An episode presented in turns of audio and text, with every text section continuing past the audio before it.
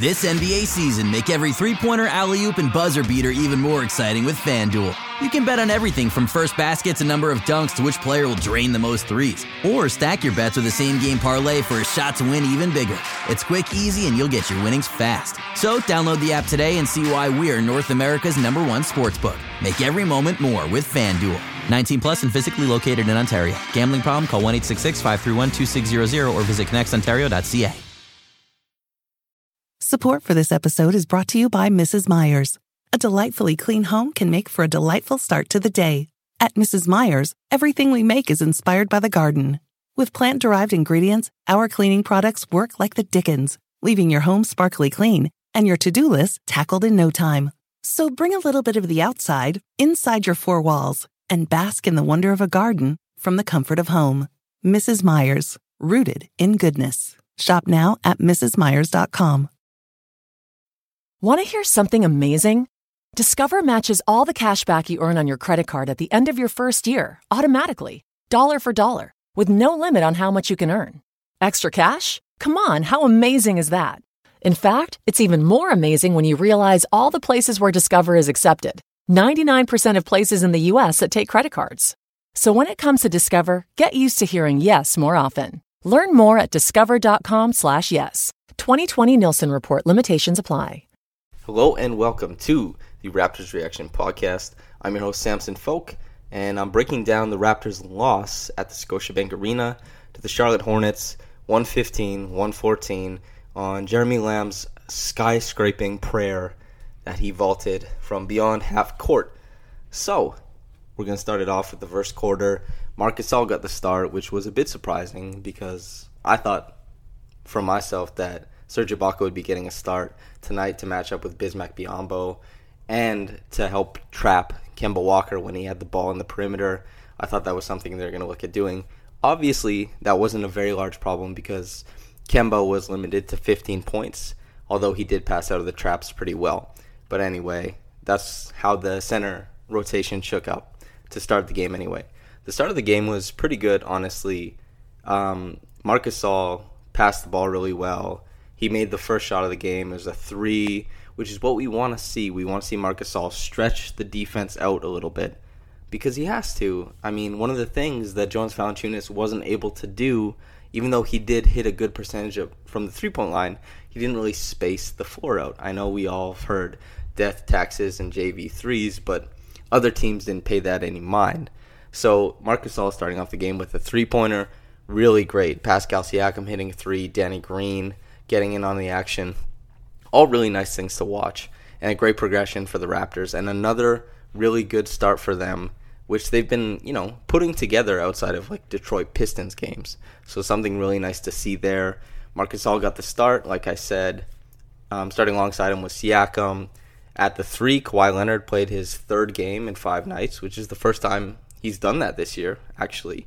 The two, Danny Green, of course, and the one, Kyle Lowry, actually came back from a sprained ankle. Who uh, he sprained his ankle when Mitchell Robinson, the vaunted, the very famous man who the award is after on this podcast, fell on his ankle, spraining it, and now he came back. He got back into the lineup. He played a pretty mediocre game. He had a couple, you know, inspirational drives during the second half to keep the Raptors in it. He was grinding all the way to the rim, putting his muscle into the guy, just getting the ball above the rim, rolling it in, classic Kyle Lowry stuff. And so it was nice to see, and actually turned out that the Raptors had their full roster together for the third time through all the games in the year so far, which Nick Nurse was very happy about. The team was very happy about. It's exciting to have the team at full strength again so that you can work some new rotations in, so you can look at what might work, what won't work. And I understand why Nurse was excited. As a, I was at the game as a fan, it was exciting to know that Kyle Lowry was going to play, Kawhi Leonard was going to play, and we're going to see tinkering with rotations that we hadn't seen to that point, different lineups.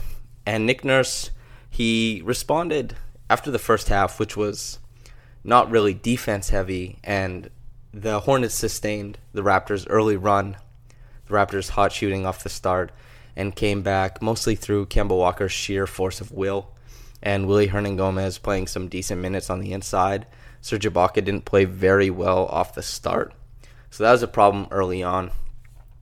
with that, you know, the hot shooting sustained the Raptors for a bit. Pascal had a pretty inspired half. Fred VanVleet had a lot of, he had three baskets that were all pretty unique and pretty gutsy and just great shot making. Kawhi, he, like, he took it easy. Kawhi had a pretty easygoing game until the very end. He did his thing in the first half. He was checked out on a lot of possessions. He was just letting Siakam do what he wanted, hanging back. And the real problem with the first half minutes, I think, was Jeremy Lin. I mean, Nurse tried a couple different things where he was trying VanVleet and Lin, but it was not successful at all. And for obvious reasons. I mean, Lin has had a lot of problems early on playing with the Raptors. He's not able to create the way he'd like.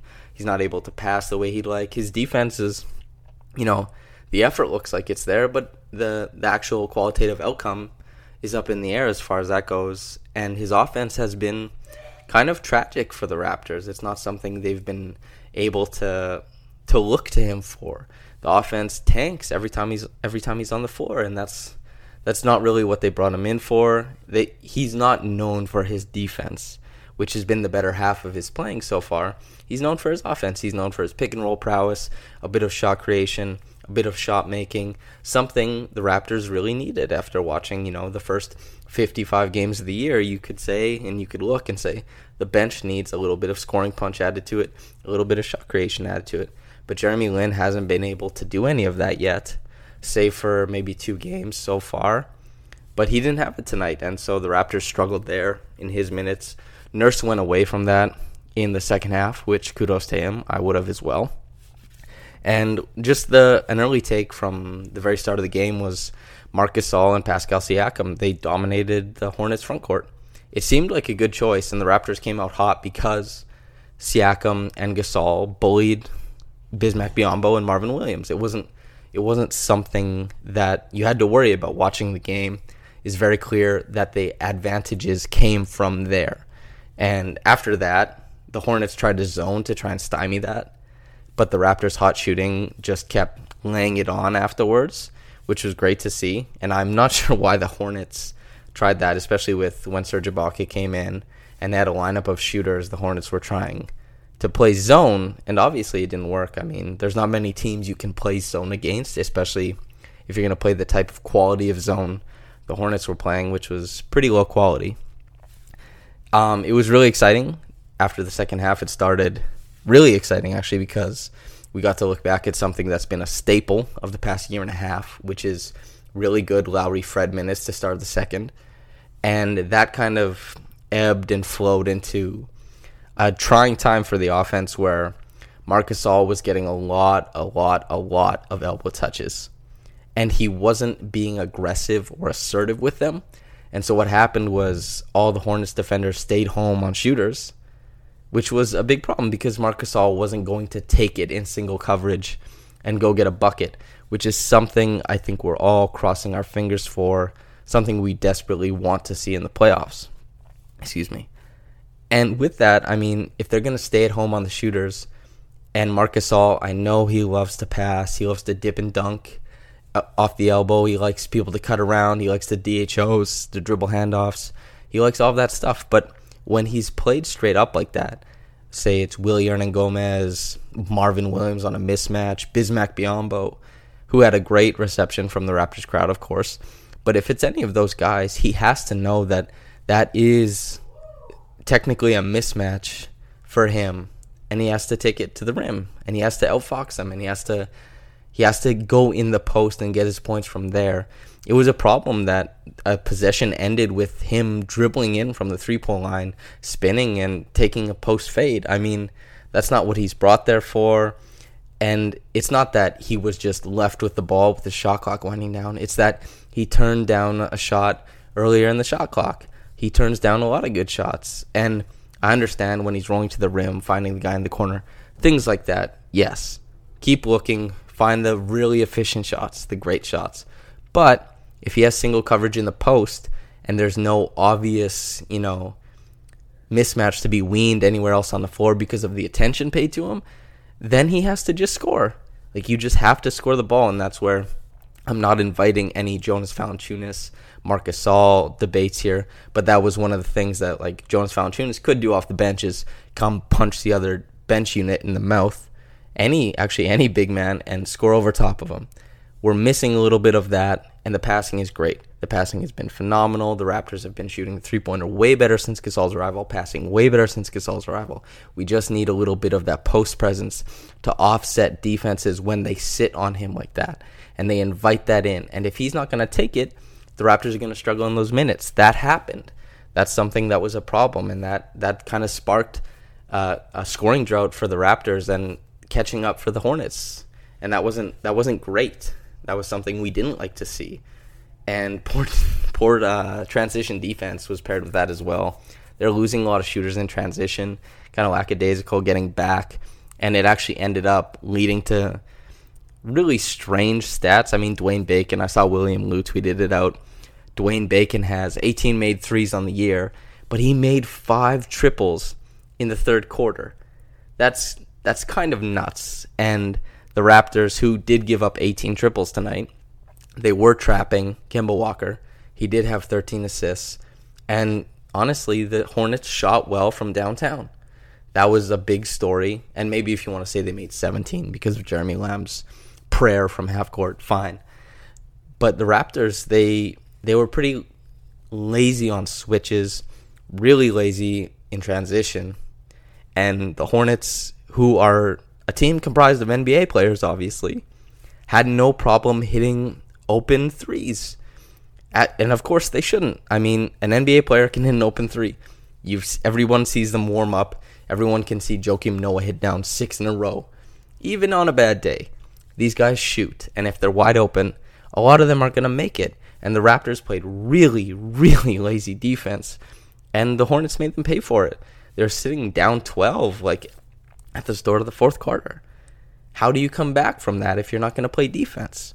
And the answer was there. I mean, Siakam had a great fourth quarter defensively. Norman Powell came in, had like three steals, had lots of quick baskets, hit one from downtown.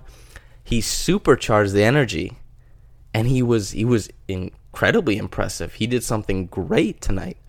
He was he was very impactful off the bench brought a lot of energy, and he kickstarted a run that brought them back into the game.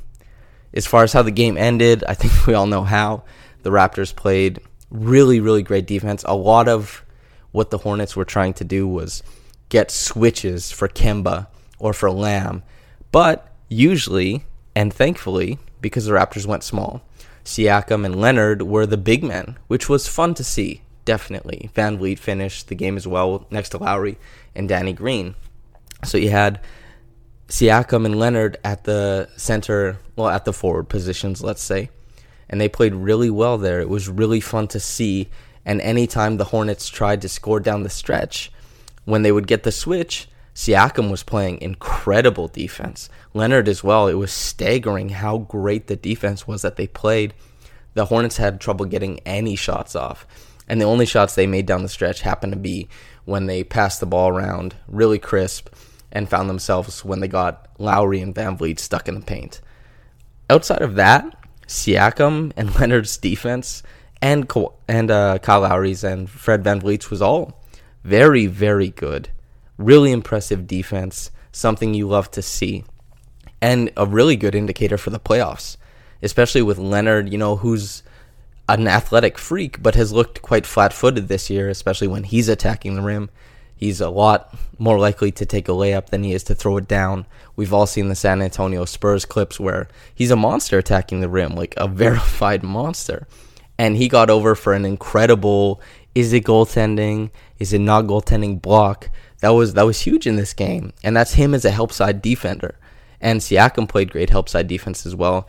These two, mixed with a lot of energy from Green, VanVleet, and Lowry, of course, but these two mainly, Leonard and Siakam, they they were stalwarts on defense. They completely changed the dynamic of that game because the Raptors were horrible on defense. They were giving up so many easy shots. They were missing so many rotations, and if they were even getting the rotations, they were late. But the Raptors, they switched the whole thing.